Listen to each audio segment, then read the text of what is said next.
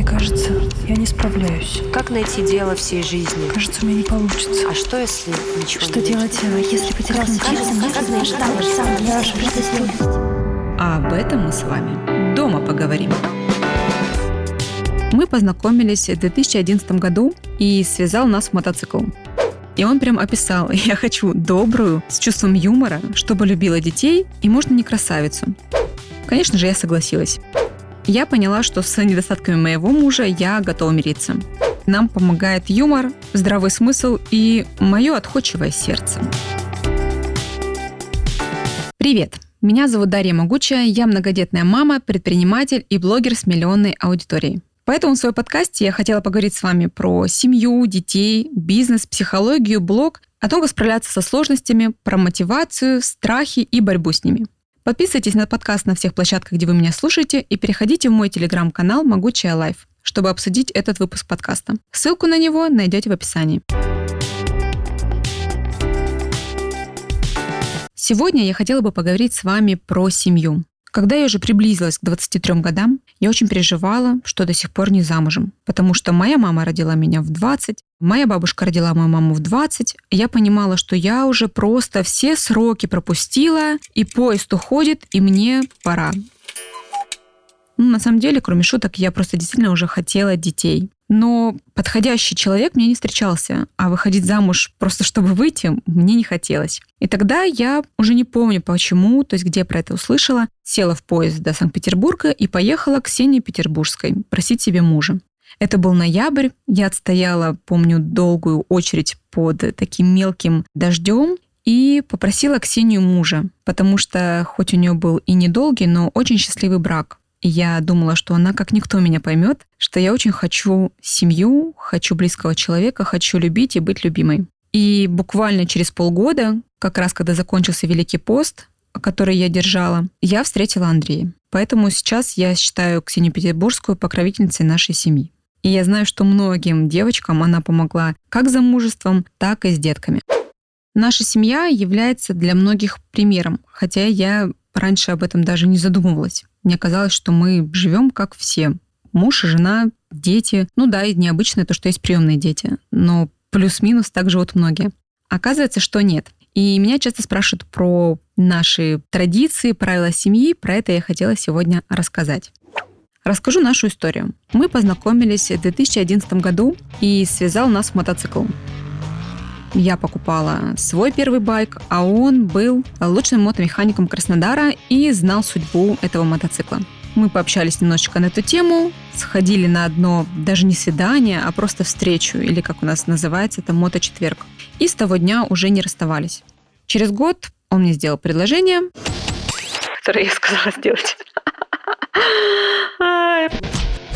Мы встречались год, и за этот год я смогла присмотреться к человеку и оценить его достоинства и недостатки. Когда мне кто-то рассказывает про нового парня, новое увлечение, я всегда спрашиваю, какие у него недостатки. Потому что достоинство — это очень классно, клево, все это замечательно, но жить нам потом придется с недостатками, и нужно на берегу их знать и понимать, сможете ли вы мириться с ними в будущем или нет я поняла, что с недостатками моего мужа я готова мириться. И, собственно говоря, это делаю до сих пор, потому что они, как мы понимаем, не исправились. Потому что человека взять и исправить, ну, практически невозможно. По крайней мере, я таких историй еще не слышала. А вдруг кто-то исправил, да? Мне скажут, а я исправил. Ну, отлично, подискутируем, правильно? Правильно.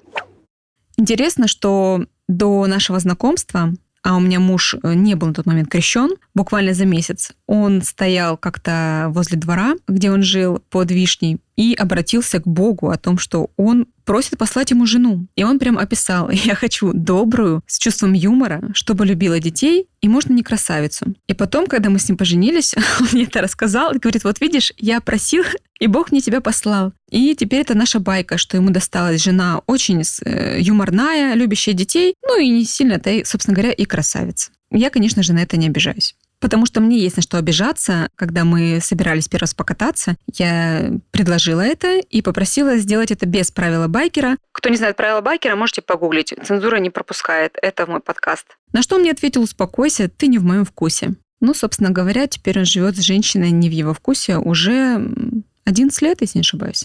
Она готовится стать матерью. А я готовлюсь стать отцом.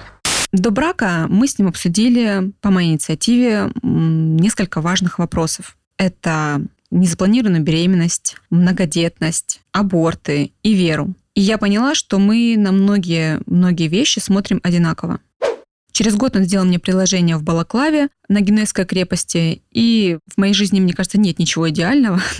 Предложение тоже было не идеальное. Он не стал мне покупать кольцо, он хотел сделать мне предложение с серьгами, но серьги не успели сделать к этому моменту, поэтому он просто фотографировал меня и спросил, будешь ли ты моей женой.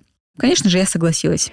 Серьги мне подарили только через полгода после предложения. Свадьбу я организовывала сама, поскольку мой муж байкер и друзья у него были такие же. Это была байкерская мотосвадьба. То есть ехали мы из ЗАГСа на мотоциклах. Это было очень круто, весело, не шаблонно, не было никаких караваев, выкупов и голубей. И до сих пор многие говорят, что это была лучшая свадьба, на которой им довелось погулять. И я с ними солидарна. Конечно же, у нас не идеальные отношения. На первых порах мы даже пару раз, мне кажется, дрались. Ну, не прям серьезно, но руку друг на друга поднимали. Это не делает нам чести. И вообще, в принципе, первые, пожалуй, три года брака были такие притирочные. И когда говорят, что любовь живет три года, я бы сказала, что наоборот. Первые три года она формируется, потому что то, как я люблю мужа сейчас, и как я его любила в начале наших отношений, это совершенно разные чувства. Сейчас я уже понимаю, что я действительно люблю его и как мужа, и как друга, и как отца наших детей, как родных, так и приемных.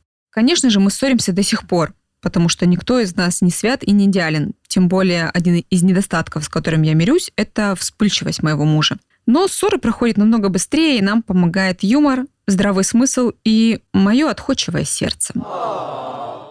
Что я заметила? Что пары, в которых гармоничные здоровые отношения, они как будто бы усиливают друг друга. И у них начинается мощный рост, когда они становятся вместе. Ну, то есть, например, до знакомства у меня был мотоцикл и небольшой кредит за него. У моего мужа был мотоцикл и небольшие сбережения, которые потом пошли на уплату моего кредита. Спасибо ему за это, очень-очень ценю.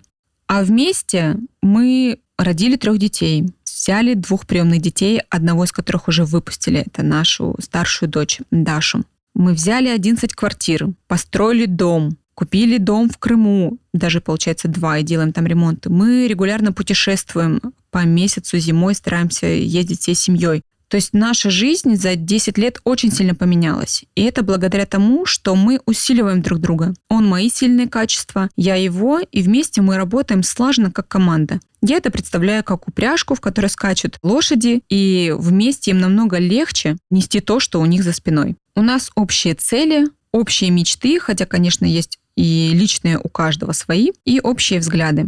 Это основное, что позволяет нам не ссориться по каким-то основным моментам, основополагающим, жизненно важным, поддерживать друг друга и так долго быть вместе. Правила нашей семьи, конечно же, негласные, они нигде не прописаны. Но, например, мы не используем мат в речи, когда у нас рядом где-то э, с нами дети, и тем более не в отношении детей. Он может проскакивать, когда мы говорим друг с другом или когда мы там с какими-то взрослыми, но никогда при детях. Это табу.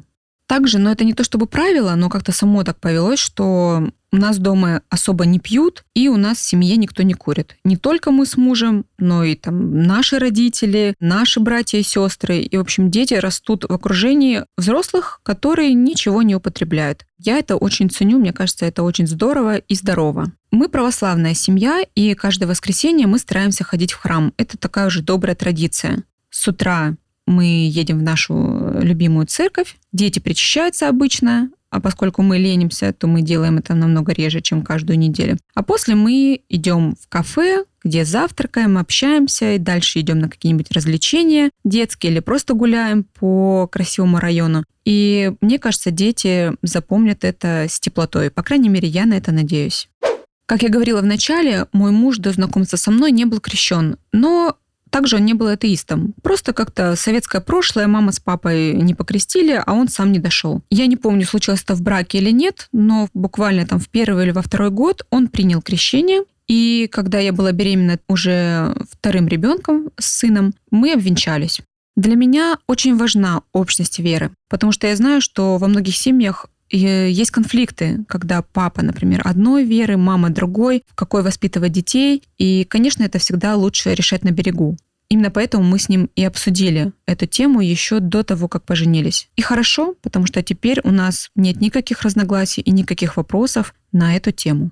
Мне очень нравится, и тоже можно добавить, что я очень ценю то, что у нас действительно общие взгляды на многие вещи. То есть, например, я сказала, что я очень хочу жить в доме. И Андрей не говорит, что ты что, дом, это так сложно, это постоянно много работы, это снег чистить, это траву рвать. Нет, он говорит, здорово, давай строить дом. Или мы заговорим о приемных детях. Он говорит, например, мне откликается эта идея, но единственное, я сейчас не готов. Проходит, например, год, я снова возвращаюсь к этой теме, он говорит, да, давай попробуем. Соберем документы и там, посмотрим ребенка, которого мы могли бы взять в семью. И так происходит во всем. Я даже не могу вспомнить сходу, есть ли какие-то моменты, в которых мы вот расходимся категорически. Я задумалась и не вспомнила, если честно, сейчас ни одного такого момента. Слава богу, что я могу еще сказать? У меня идеальный муж, а у моего мужа просто идеальная для него, именно ему подходящая жена. Можно ли сказать, что нам повезло, что так сложилось, что у нас одинаковые взгляды на жизнь? Я бы так не сказала, потому что прежде чем создать семью, мы же общались, и мы говорили про планы, про мечты, про цели. Не серии, кем ты себя видишь через три года, а просто чего ты хочешь, где ты хочешь жить, может быть, ты хочешь переехать, а сколько ты хочешь детей, а как это все будет сформировано, экосистема семьи, когда там я в декрете, я не работаю, а что ты делаешь и так далее. То есть мы на берегу поняли, что у нас единый взгляд. И, собственно говоря, поэтому создалась наша семья. А не сначала создалась семья, а потом мы такие, фух, как классно нам повезло, что мы с тобой смотрим на все плюс-минус одинаково. Получается, когда мы поженились, мне было 25, а ему 30. Прошло уже 10, в этом году будет 11 лет. И можно сказать, что наши базовые ценности, они не поменялись. То есть как изначально у нас был фокус на семье, на поддержке, на взаимоуважении, на дружбе, на принятии друг друга такими, какие мы есть. Да, не всегда это получается легко, но по факту мы не переделываем друг друга. То есть мы понимаем, что это невозможно, мы стараемся мириться с недостатками друг друга и больше внимания обращаем на сильные стороны партнера, на его сильные качества, на положительные. Потому что если зацикливаться только на недостатках, то это ни к чему хорошему не приведет.